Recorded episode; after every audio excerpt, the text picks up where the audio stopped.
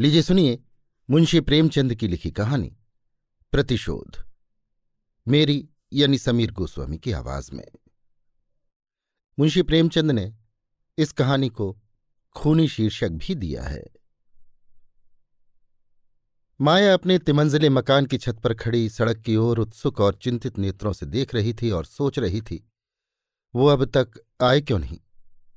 कहाँ देर लगाई? इसी गाड़ी से तो आने को लिखा था। गाड़ी तो कब की आ गई। स्टेशन से मुसाफिर चले आ रहे हैं। इस वक्त और कोई तो गाड़ी भी नहीं आती। फिर क्या आज ना आवेंगे?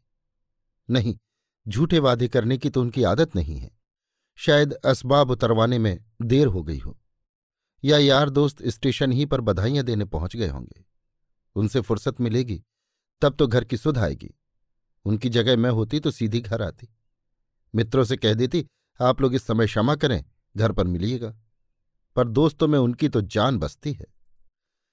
मिस्टर व्यास लखनऊ के एक जवान पर उदीयमान बैरिस्टरों में हैं। तीन महीने से वो एक राजनीतिक अभियोग की पैरवी करने के लिए सरकार की ओर से लाहौर गए हुए हैं। उन्होंने माया को लिखा था, विजय हो गई। पहली तारीख को मैं शाम की मेल से अवश्य पहुंचूँगा। आज वही शाम है। माया ने आज सारा दिन तैयारियों में काटा। सारा मकान धुलवाया, कमरों के सजावट के सामान साफ़ कराए, मोटर धुलवाई, नाना प्रकार के भोजन बनवाए। ये तीन महीने उसने तपस्या करके काटे थे, पर जिसके लिए सारी तैयारियाँ की, उसका पता नहीं। उसकी छोटी बच्ची तिलोत्तमा आकर उसके पैरों से चिपट गई और बोली, अम्मा बाबूजी कब आएँगे? माया ने उसे गोद में उठा लिया और सड़क की ओर ताकती हुई बोली आते ही होंगे बेटी। गाड़ी तो कब की आ गई।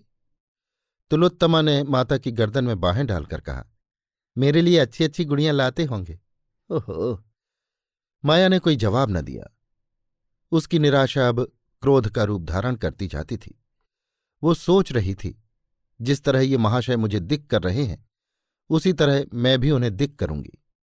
घंटे भर तो बोलूँगी ही नहीं। आकर स्टेशन पर बैठे हुए हैं। यहाँ तक आते पैर की मेहंदी छूट जाती है।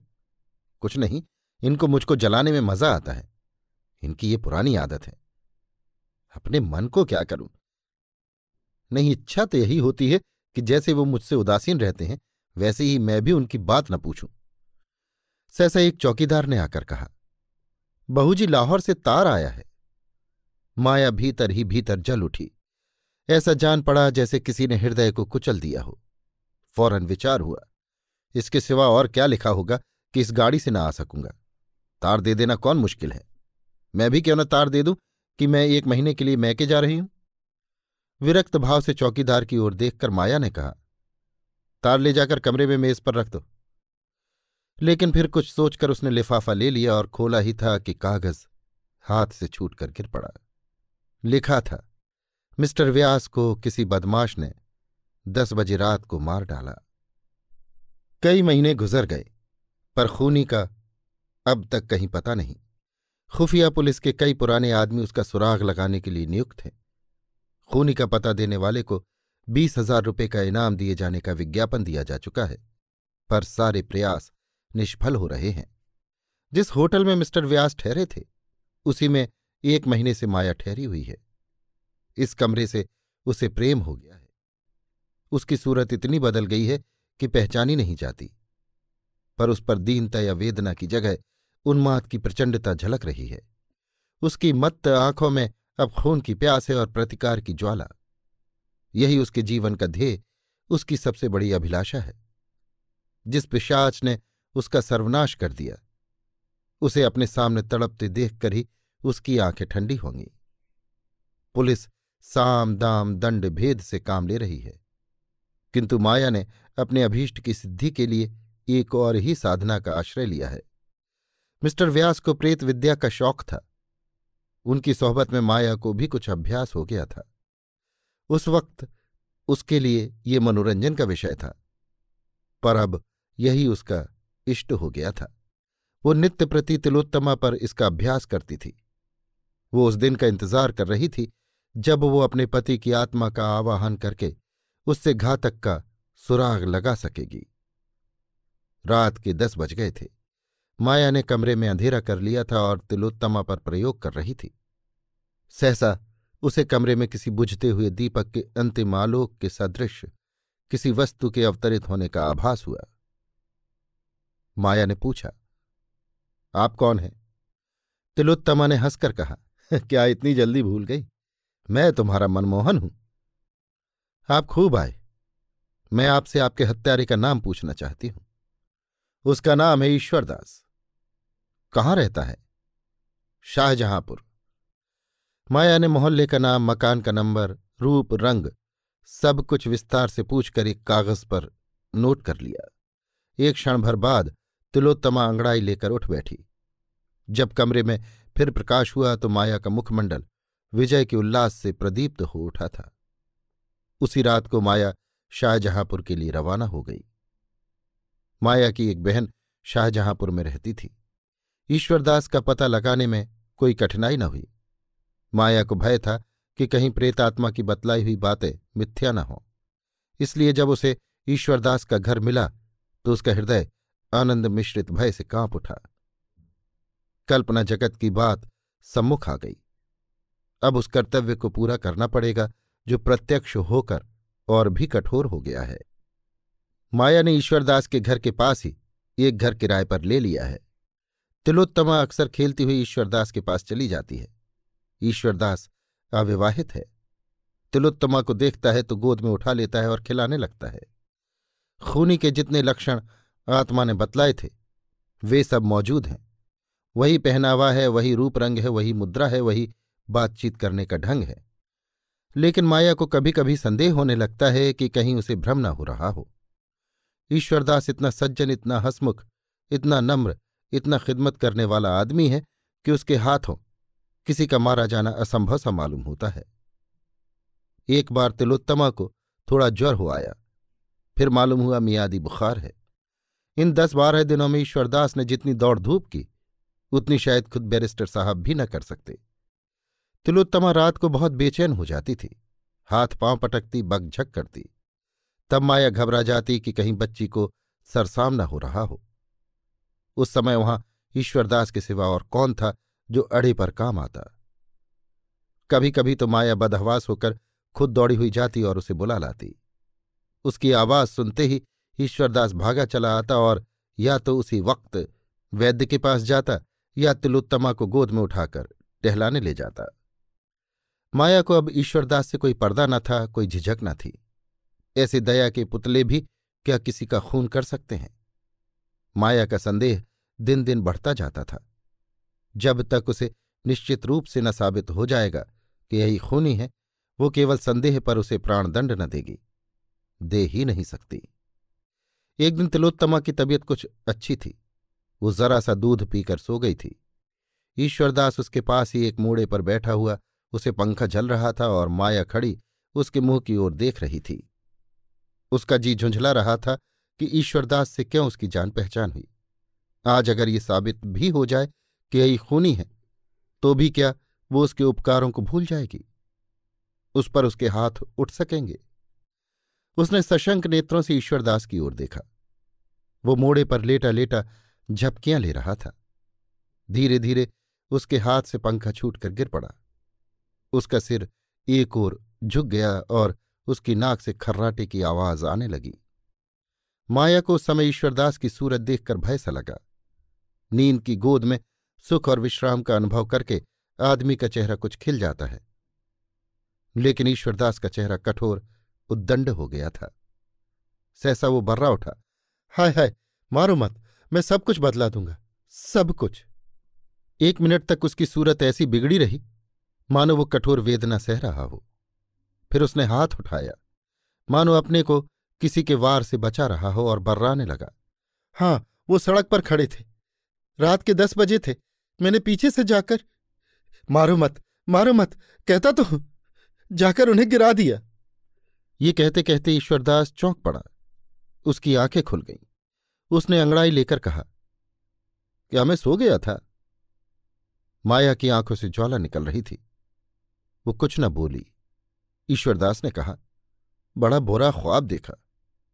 माया ने मानो कब्र के अंदर से कहा, आप बहुत थक गए हैं, जाकर लेट रहिए। ईश्वर हाँ सारे दिन दौड़ना पड़ा, थक गया हूँ। कोई ज़रूरत हो तो पुकार लीजिएगा। ईश्वरदास जाने लगा तो माया ने कहा, आज यहीं न लेट रहिए, मुझे भी कुछ सर्दी लग रही है, शायद ज्वर आ जाए। ईश्वर अच्छी बात है, यहीं लेट रहूँगा। कई रातें जागने से आप भी थक गई हैं। आप निश्चिंत होकर सो जाएँ। मुझे कोई ज़रूरत होगी तो पुकार लूँगा। आधी रात बीत चुकी थी। ईश्वरदास गहरी नींद में था और माया पिस्तौल लिए विचार में मग्न खड़ी थी।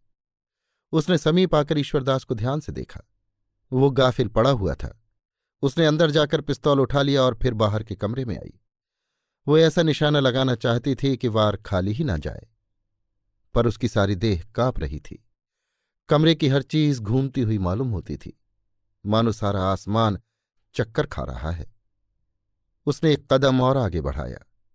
वहाँ उसके सिवा और कोई न था। ये जानकर भी वो सशंक नेत्रों से इधर उधर देख रही थी। मानो दीवारों की भी आँखें हैं। सहसा उसे ऐसा जान पड़ा कि उसके पतिदेव सामने खड़े उसकी ओर तिरस्कार की आँखों से देख रहे हैं। जैसे कह रहे हों अब क्या खड़ी काँप रही हो? इससे अच्छा और कौन मौका आएगा? माया ने ओठ को दांतों के नीचे दबा लिया और ईश्वरदास के सामने आकर खड़ी हो गई। मगर ईश्वरदास की आँखें खुल गई थीं। माया की आहट पाकर वो चौंका और सिर उठाकर देखा तो खून सर्द हो गया। माया पिस्तौल की नली उसकी तरफ़ किए उसे हिंसा भाव से देख रही थी। वो चार पाई से उठकर खड़ा हो गया और घबरा कर बोला, क्या है बहन? ये पिस्तौल क्यों? माया ने कठोर स्वर में कहा तुमने मेरे पति को कत्ल किया है। ईश्वरदास का मुख पीला पड़ गया। बोला मैंने? हाँ तुमने। तुम्ही ने लाहौर में मेरे पति को मारा जब वो एक मुकदमे की पैरवी करने लाहौर गए थे। क्या तुम इससे इनकार कर सकते हो? मेरे पति की आत्मा ने स्वयं तुम्हारा पता बताया है। तो तुम मिस्टर व्यास की पत्नी हो? हाँ मैं ही उनकी अभाग्नि पत्नी हूँ, और तुम मेरा सुहाग लूटने वाले हो। तुमने मेरे ऊपर बड़े एहसान किए हैं, मैं उन्हें ना भूलूँगी, लेकिन एहसानों से मेरे दिल की आग नहीं बुझ सकती। ये तुम्हारे खून ही से बुझेगी। ईश्वरदास एक क्षण तक शांत खड़ा रहा, फिर दीन भाव से देखकर बोला, अगर आपका यही फैसला है तो लीजिए सिर हाजिर है। अगर मेरे खून से आपके दिल की आग बुझ जाए तो मैं स्वयं उसे आपके चरणों पर गिरा दूँगा।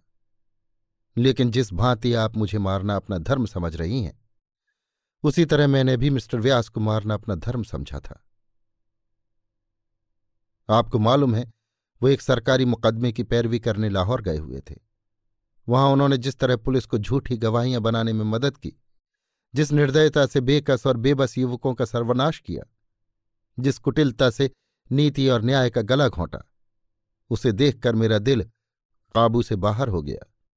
मेरे सिर पर खून सवार हो गया। उन दिनों अदालत में तमाशा देखने वालों की भीड़ रहती थी।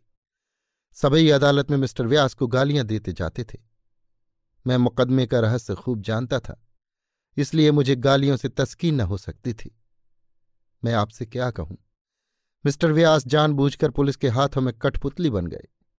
वो उन गरीबों को इजलास में जिस निर्दयता से डांटते थे वो सुनकर मेरे हृदय में ज्वाला सी दहक उठती थी। आज कितनी माताएँ अपने लालों के लिए खून के आँसू रो रही हैं। कितनी देवियाँ रनापे की आग में जल रही हैं। केवल इसलिए कि मिस्टर व्यास ने पुलिस के हथकंडों को सच्चा साबित कर दिया। पुलिस कितनी ही बुराइयाँ करे, हम परवाह नहीं करते। इसके सिवा पुलिस से हम कोई आशा ही नहीं रखते। सरकार ने उस महकमे को खोला ही इसलिए है कि गरीबों को तंग करे। जिसे जरा भी सिर उठाकर चलते देखे कुचल दे। मगर वकीलों से हम न्याय की आशा रखते हैं। हम उनका आदर करते हैं। उन्हें अपने समाज का नेता समझते हैं। जब ऐसे आदमियों को हम पुलिस की तालों पर नाचते देखते हैं तो यही जी चाहता है कि ऐसे देशद्रोहियों का खून पी जाए। मैं मिस्टर व्यास का बड़ा भक्त था। एक बार मैं उनका व्याख्यान सुनकर दंग रह गया था। मगर जब मैंने उन्हें बेगुनाहों की गर्दन पर छुरी फेरते देखा तो मुझे उनसे घृणा हो गई। बेचारे गरीब, मुलजिम रात रात भर उल्टे लटकाए जाते थे। केवल इसलिए कि जो अपराध उन्होंने कभी नहीं किया, उसे स्वीकार कर ले। उनकी नाक में लाल मिर्च का धुआँ डाला जाता था। मिस्टर व्यास ये सारा अत्याचार केवल देखते ही न थे, बल्कि ये सब कुछ उन्हीं के इशारे से होता था। माया खिसियानी होकर बोली, आपके पास इसका कोई सबूत है कि उन्होंने लोगों पर ऐसे अत्याचार किए? ईश्वरदास ने उत्तेजित होकर कहा, वो कोई छिपी हुई बात न थी। लाहौर का बच्चा बच्चा जानता है। मैंने खुद अपनी आँखों से देखा। इसके सिवा मैं और क्या सबूत दे सकता हूँ कि उन गरीबों का इतना ही अपराध था कि वे भारत के सच्चे सेवक थे। अपना सारा समय शिक्षा प्रचार और परोपकार में लगाते थे। खुद कुचले जाते थे पर गरीबों को सख्तियों से बचाते थे। खुद फाके करते थे पर भूखों को खिलाते थे। यही उनका अपराध था और इसी अपराध की सजा दिलाने में मिस्टर व्यास पुलिस के दाहिने हाथ बने हुए थे। माया ने पिस्तौल ज़मीन पर रख दिया और सिर झुकाकर सोचने लगी। उसका नारी हृदय अत्याचार का ये वृतांत सुनकर कातर हो उठा। वो जब किसी कोचवान को देखती थी कि घोड़े को बेतरह पीट रहा है तो उसे क्रोध आता था कि कोचवान को कोड़े लगवाए। कोई पुरुष अपनी स्त्री को पीटता था तो ये खबर सुनकर उसका चित्त उस स्त्री के लिए दुखी हो जाता था। लेकिन जब उसे मालूम हो जाता था कि ये घोड़ा अड़ियल है और स्त्री कुल्टा तो उसका क्रोध उलट पड़ता था। यही दशा इस समय भी उसके मन की हो रही थी। ईश्वरदास ने फिर कहना शुरू किया, ये न समझिए कि मैं आपके पिस्तौल से डरकर मिस्टर व्यास पर झूठे आक्षेप कर रहा हूँ। मैंने कभी जीवन की परवाह नहीं की। मेरे कौन रोने वाला बैठा हुआ है जिसके लिए मौत से डरूं?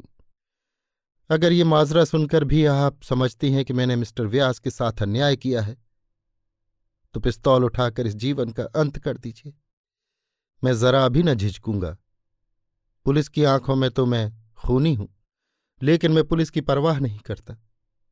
जनता की आँखों में मैं बेकसूर हूँ। अगर पुलिस मेरे खिलाफ कोई गवाह चाहे तो नहीं पा सकती। मैं खुद अपने को खूनी नहीं समझता। बस आप ही के ऊपर फैसला है।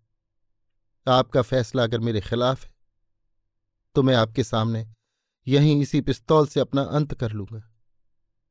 ये कहते हुए ईश्वरदास ने ज़मीन से पिस्तौल उठा लिया और उसकी नली अपनी तरफ़ फेर कर माया की तरफ़ देखने लगा। माया ने सिर उठाकर नरमी से कहा, पिस्तौल रख दीजिए। मैं आपका फैसला सुनना चाहता हूँ। इसका फैसला ईश्वर करेंगे। मुझे अब आपसे कुछ नहीं कहना है। मैं उन्हें ऐसा न समझती थी। आप मुझे उन घरों का पता बता दीजिए, जो मेरे पति के हाथों बर्बाद हुए हैं। शायद मैं उनके अत्याचार का कुछ प्रायश्चित कर सकूँ।